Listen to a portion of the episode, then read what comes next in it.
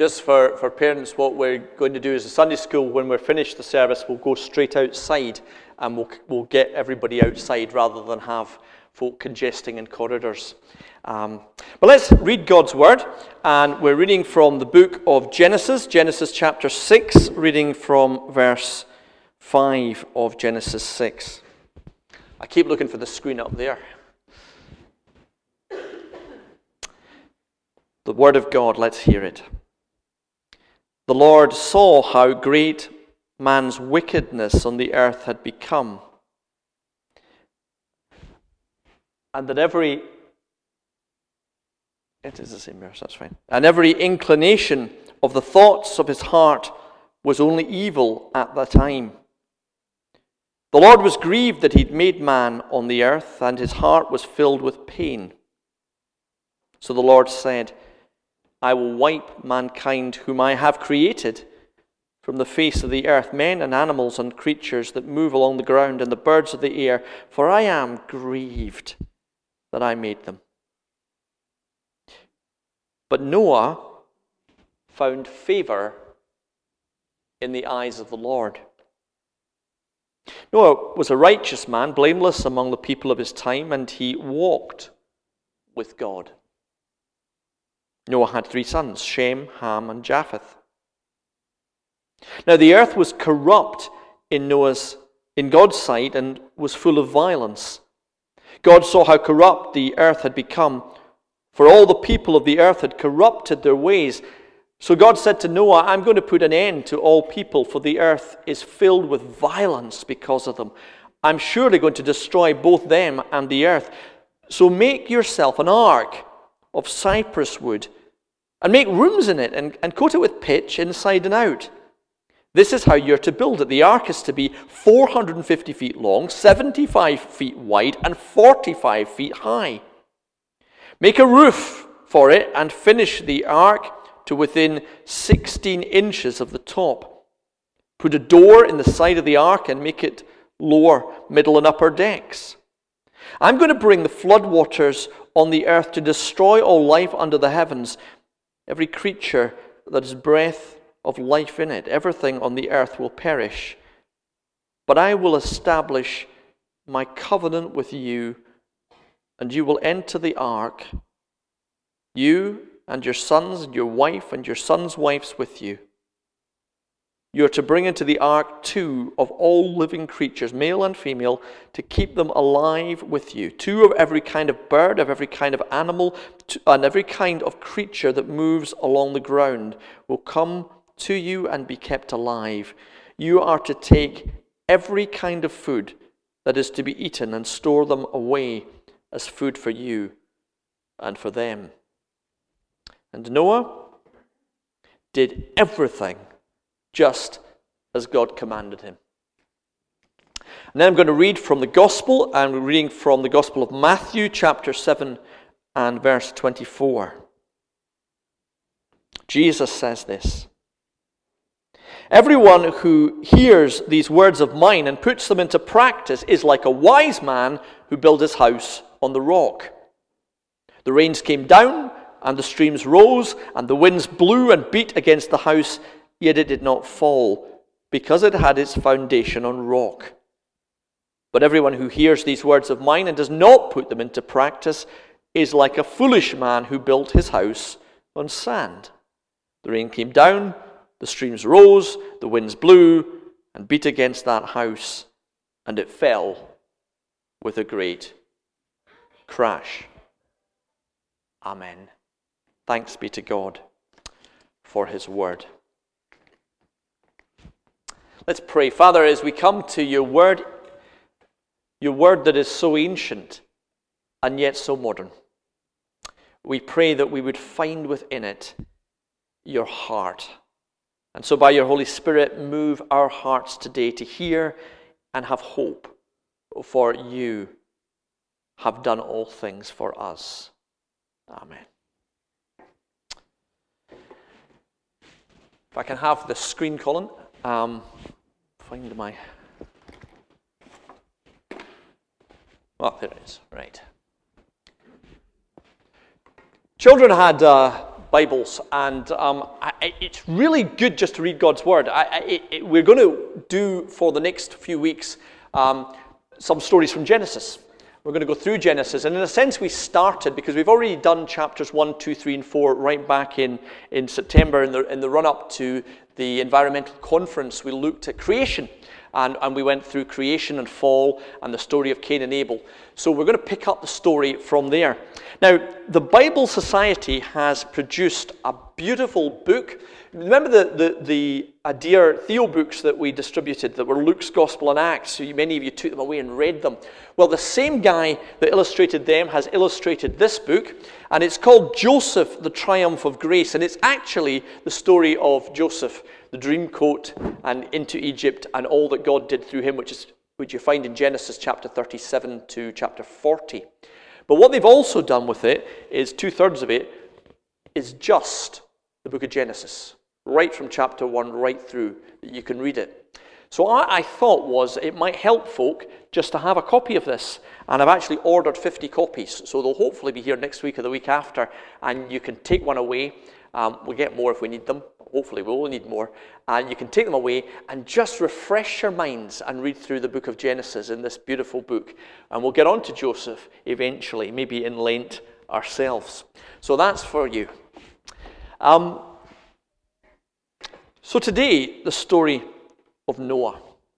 Now, it's one of those stories we're really familiar with, aren't we? We all, I bet as we, as we read it, your, your, your, your minds are going to those Sunday school songs, aren't they? God told Noah to build him an arky, arky, and out the gopher, woofer, and, you know, the floody wuddies, and all, all, all those beautiful stories that you remember. The animals went in two by two, the octopus, cat, and kangaroo, or what, I don't know. You, you, I got the words wrong, didn't I? Mr. Noah built an ark. All these brilliant songs um, all happy with a rainbow. And in fact, you know, almost all of us at times when we bought presents for children, um, we have bought um, these beautiful these beautiful nativities, or or or, or we've had the the the mobile over the cot with all the, the animals on it. It's great. But actually, this story is a bit of a problem. It's a problem for two reasons for us. First of all, there's that historical question of, of, of did it really happen?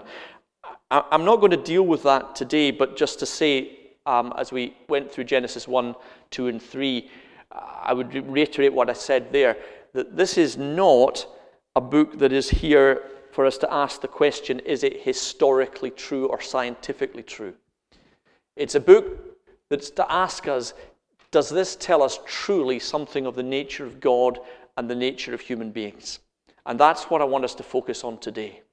That's what I want us to think about. The history is not the question that Genesis is going into. But probably the second question is bigger. There is a reason why, when we tell the story to children, we don't read it straight from the Bible. Because what we're actually doing is we're abridging the story. We like the story of the animals and the fluffy things. But what we've actually done is we've, pardon the pun, we've watered it down. We've flushed bits out of it. We've diluted it, as it were. Because when you go into Boots and you buy that little thing for the grandchild with the, the, the with the, the, the, animals and the Mr. Noah uh, and the rainbow and the, the rain clouds and all the rest of it, it doesn't come with little figures of drowned people, does it? That wouldn't be very good for the children, is it? I bought you a, a Playmobil ark. Here's all the corpses. Put a bucket of water on it and they float. You know, it's a horrible story at one level. What kind of God is it that kills millions of people in a flood? Let's just name it, because as we were reading it, numbers of you were thinking that, weren't you? What does this say about God? The animals went in two by two, but we had the genocide before that. What on earth? But again, one of the things about Bible stories is we have to see them in a context. And one of the things to remember about Genesis as we look at the stories is that they are chapters in a book. And if you want to get the meaning, you have to read the whole book. And I'm unapologetic for this because it's important. Yes, this chapter will tell us something about the God of judgment. And we can't get away from that. We'll come back to that later. But we need to start the book at the beginning. And it started with creation. And remember the story is God made all things and delighted in them. He has He made the sun, the moon, the stars, the rain, and all of these things. And He kept saying time and time again, right through the beginning of Genesis, three words It is good. And so we are starting off with a picture of God who's making a creation and absolutely delighting in it. And then once he's made all of creation, he makes human beings the apex, the top of creation, and he gives all of this beautiful creation to them. And he blesses them and tells them to bless the whole earth. So the first thing that Genesis starts with is not a God of anger and, and a God we're to be afraid of, but a God of delight, of beauty, of wonder, who loves us and delights in us and wants to bless us. And that is the context that we need to read this next story in. Creation is brilliant, and people are made in God's image. And they are made in that, again, the picture language of, of Genesis, to walk with Him. To have a relationship with Him, to be loved by Him, and to know the joy of that fulfillment. But of course, Genesis 3 goes on in, in, in, in a picture language that again tells us something we know. Human beings are beautiful, they're wonderful, but they're also broken. And they're capable of selfishness, wrong choices. They want to be in control. They grasp the apple, and the result is sin. You know, you can say this isn't true, but there's something, isn't there, about human beings and what they get up to in gardens. It was a joke. It's all right. They break the rules. They think it doesn't apply to them. And we all do it. Applies to somebody else. We'll judge them. We'll, we'll tell them that they're bad, but us, we're different. Adam and Eve knew it in the garden. They hid in shame when they did wrong. They didn't need Sue Gray to come along and tell them it was bad. It's too easy a target this morning for the preacher, isn't it? Just too easy. Genesis 1 to 4 tells us that sin corrupts everything. And again, the debate about whether Genesis is true is irrelevant at this point because this is true. We all know this is true. What it does to human relationships that are corrupted. That's the story of Cain and Abel. Work becomes toil, exploitation. Harmony becomes competition. Male subjugates female. Sexual desire is twisted, and the whole thing that God made to be good is polluted. That's the story that Genesis tells us. And by the way, we only have to look at a newspaper to know it's all true. And whatever you make of seven days of creation and all the stories of Genesis, there are two things that are completely, demonstrably, psychologically, emotionally true. The world is good and the world is broken. I don't know anybody that argues with that. And as I said when we did Genesis, it's the difference between the thing that we know in our heart, between the is and the ought. That we look at the world and we see the way that it is, but something deep within us says, this isn't how it was supposed to be. We know the ought, we know the way it should be. And every time someone says, this isn't right, they are saying, not only is this not good, but it should be good. They're affirming the basic story of Genesis. The world isn't the way it is. If you don't believe that, you just simply say, well, it's, it's horrible, but it just, that's, that's just how it is. Can't do anything about it. The world is the way it is. But actually, Genesis says something else. It's not meant to be this way. Every time someone says, we can do better, every time someone says, let's fight for justice, let's try to make this whole again, they are affirming Genesis. They are saying there is a way this world was supposed to be, that it was created to be. And it's not the way it is, although we see glimpses of it. In the beauty, in the love, in the wonderful things that sometimes people do, we see glimpses of the image of God and the beauty of creation. And that's what we find here in Genesis. The Lord saw the wickedness of the human race had become on the earth, and every inclination of the thoughts of the human heart was only evil at the time. Now, there we have it. The theologians will call this the doctrine of total depravity. What that means is simply this sin has touched every area of human life. Every relationship, every aspiration, every dream is touched with our selfishness. Even when people are trying to do good things, there's something of themselves that gets into it, doesn't there? And we don't need to look at newspapers, we only have to examine our own hearts to know this is true. And God sees everything, and He sees the corruption. Now, in going to Genesis 6, we've actually skipped Genesis 5.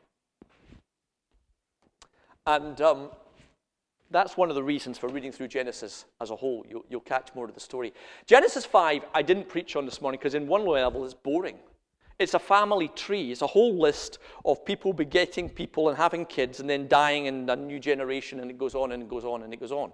Family tree all the way from Adam right down to, well, Noah's somewhere down here. I sort of missed him. He's fallen off the slide. Has anyone done their gene- genealogy? Gone back and looked at their family tree and traced it all back. Has anyone done that? A few folk have.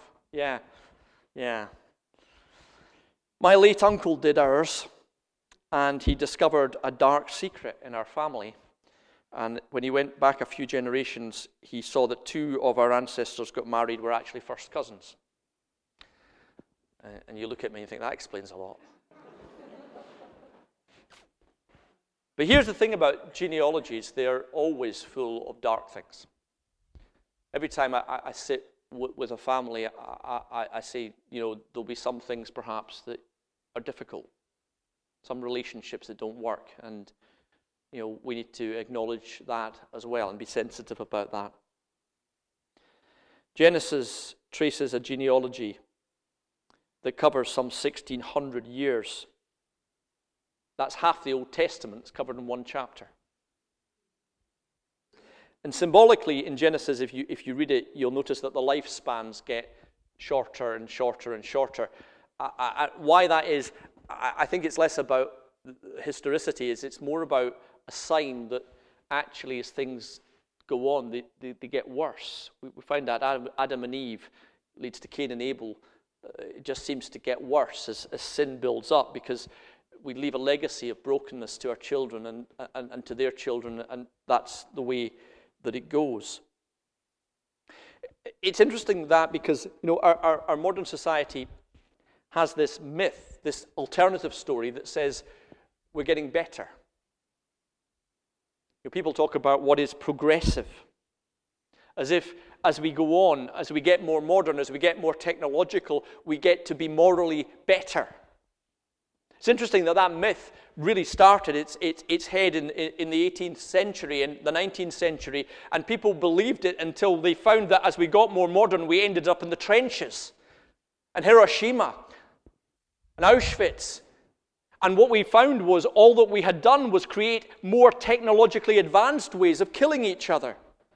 And folk had a great humility at that point of looking back and saying, perhaps it's not the case as we get more modern, we, we get better. Some things get better, certainly. We, we learn things about ourselves, and, and that's good. And we, we, we've reacted to things that our ancestors tolerated. But there's other stuff that our children's children will look back at and think, oh, how on earth did they do that? And you only have to look at some of the things that we're doing just now. That we're doing just now with stacking up debt that we're going to leave to our children. That we're doing just now with destroying a planet that we're going to leave to our grandchildren. To wonder and ask ourselves this myth that things necessarily get better as we go on in time, and that's old fashioned and we're modern, is just that.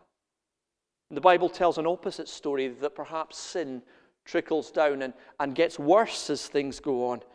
As we move from caves to feudalism to liberal democracy to universal McDonald's, it may not all be a progress in a good direction. So when you hear that assumption that that which is modern is more moral, always have that question in the back of your mind have we just found better ways that Genghis Khan couldn't have dreamt of of killing people?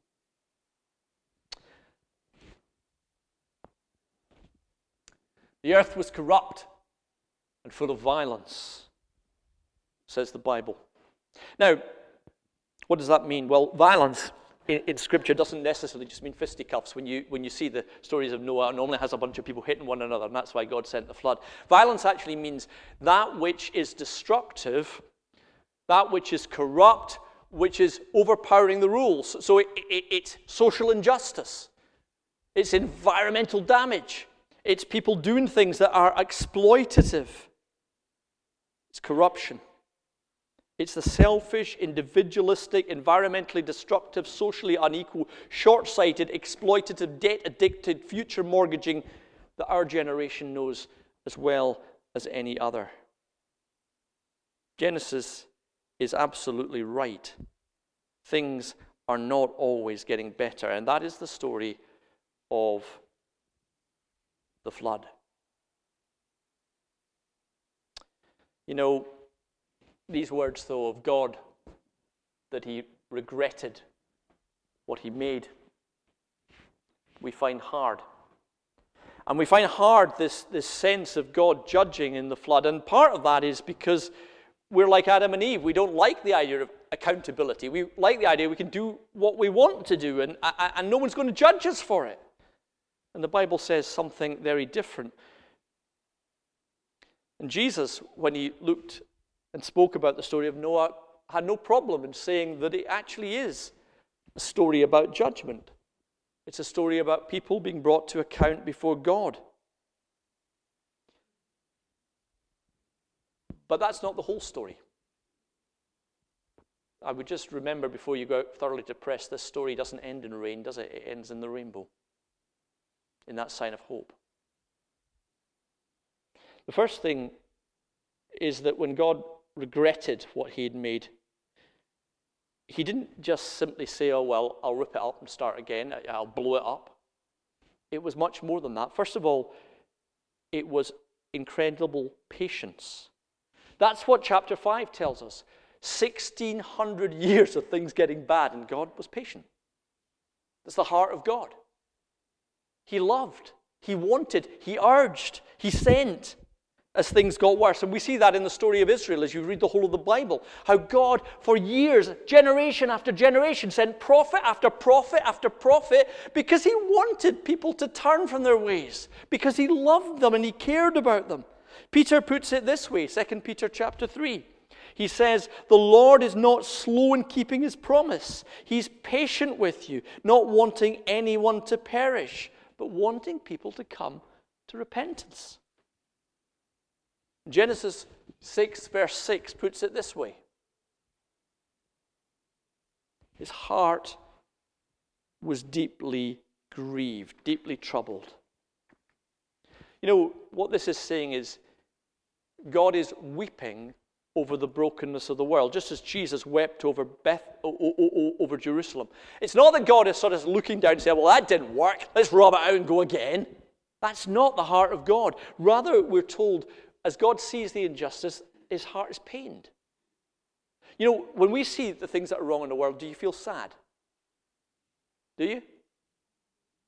When you watch the news, do you feel sad? Do you feel angry?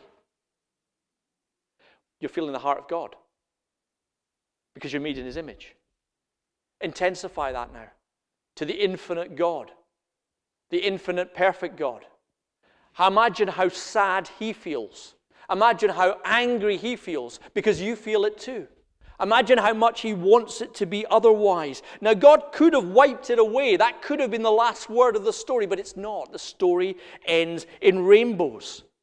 In fact, that's the whole message of, of Genesis.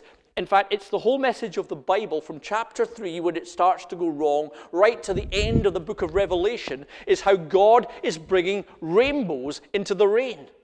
How God is trying to heal. God is planning to heal, and God ultimately will heal this broken creation. Sometimes we think we're pretty wonderful. You know, I, I, I go to church, God must be pleased with me. You know, I, am a good person. I deserve a good God. I deserve a God who's, who, who's going to, you know, and it, if that God disappoints me, doesn't give me what I think I deserve, or, or turns out to be harsh, I'm going to dump him and get a different one. But actually, we grieve God. It's not that he disappoints us, we disappoint him. Sin breaks his heart, and the Christian should know it. And when we see that, that's when grace breaks in. That's when the rainbows become possible. Genesis 5, 6, verse 8 says, Noah found favor in the sight of the Lord. Or the older translations say, Noah found grace in the eyes of the Lord. I love that verse. Noah found grace in the eyes of the Lord. And we could take that further, couldn't we? Brian found grace in the eyes of the Lord.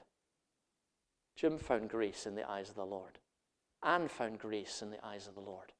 That's true of every one of us. The Lord has looked on us and He has shown us His grace. He chose us. And why did God choose Noah? Well, at one level, a lazy reading of it, we say, well, because Noah was good. He was the only good person. He was the only good person here. So the, what the message of the story is, if you're bad, you'll get flooded. If you're good, you get into the ark. There you are. Go home. Work hard and get into the ark. But that's not grace. And that's not what the whole story is. And this is why we need to read the whole of Genesis. Because if you read the story of Noah and you go on and you get to chapter 9, it ends in a horrible note but actually a hopeful note. And here's the note chapter 9, verse 18 and following Noah comes out of the ark, and the first thing he does after he's worshipped God, he plants a vineyard and he gets some wine. Probably a whole suitcase of wine. And he has a party. And he gets steaming drunk and he's lying in his tent, steaming drunk, naked, with the kids.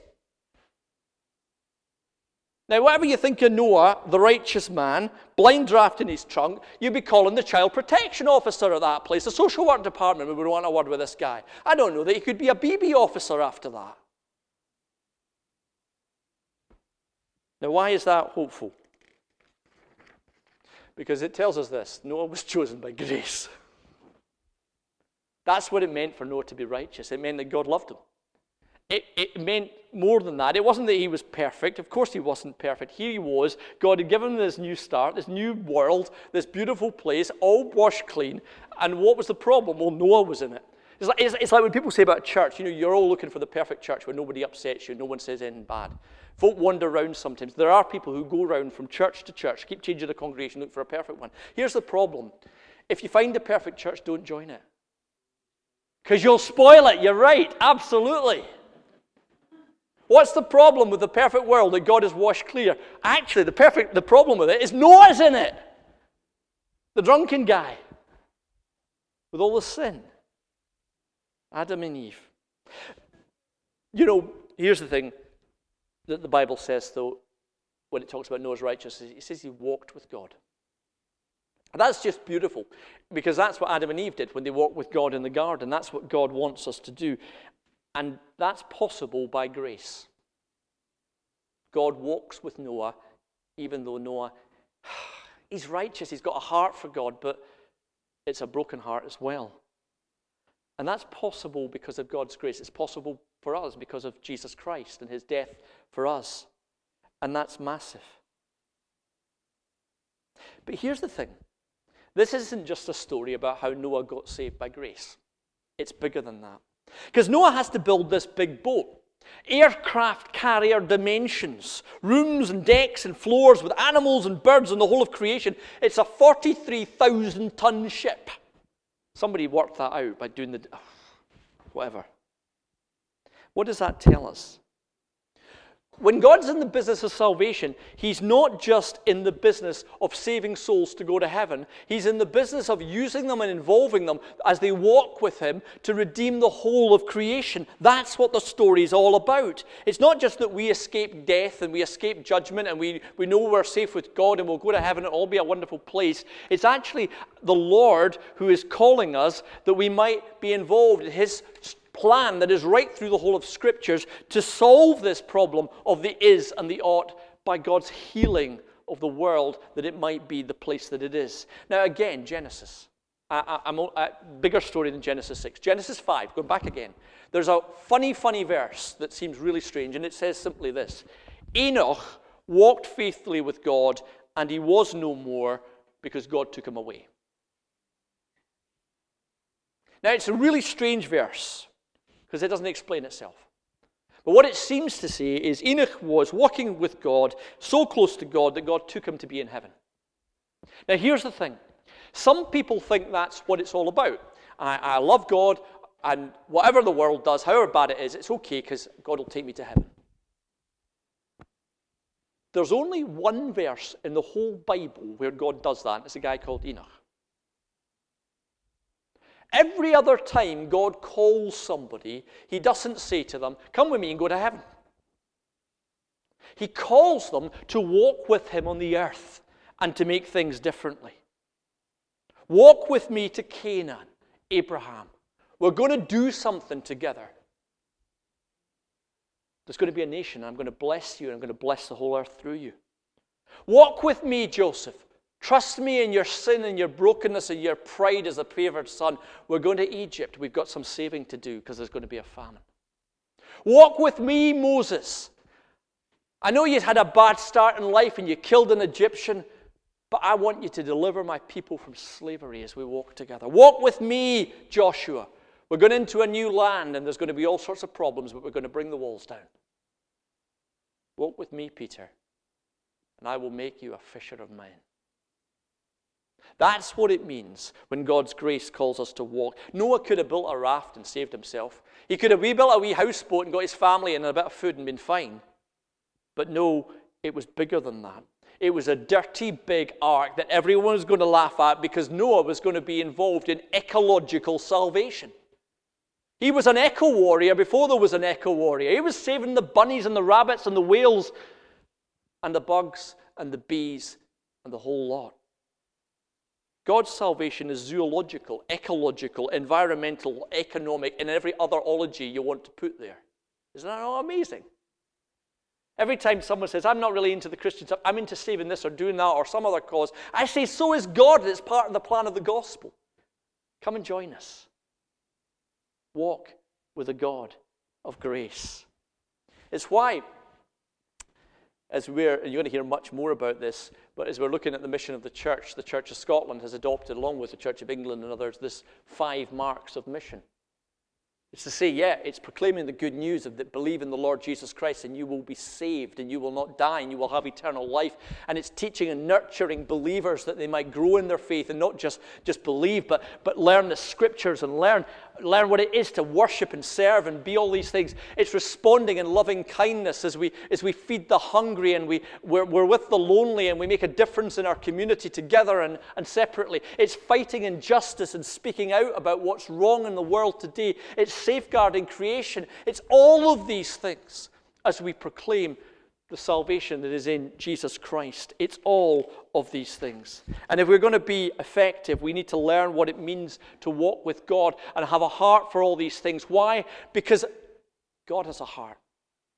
Because it grieves God's heart as he sees the injustice of the world, and that is the story of Noah. And therefore, he invites Noah to be part of his salvation plan. It has a terrible cost, but it also has a full redemption message at the end of it. Genesis chapter 6, verse 22 says, Noah did all this as God commanded him, he obeyed. Peter calls him a preacher of righteousness, building his ark in the middle of the desert, dreaming of the world that was to come. You know, it's always a story of hope. That as God looks at the world as it is and the world as it ought to be. He is offering this new creation.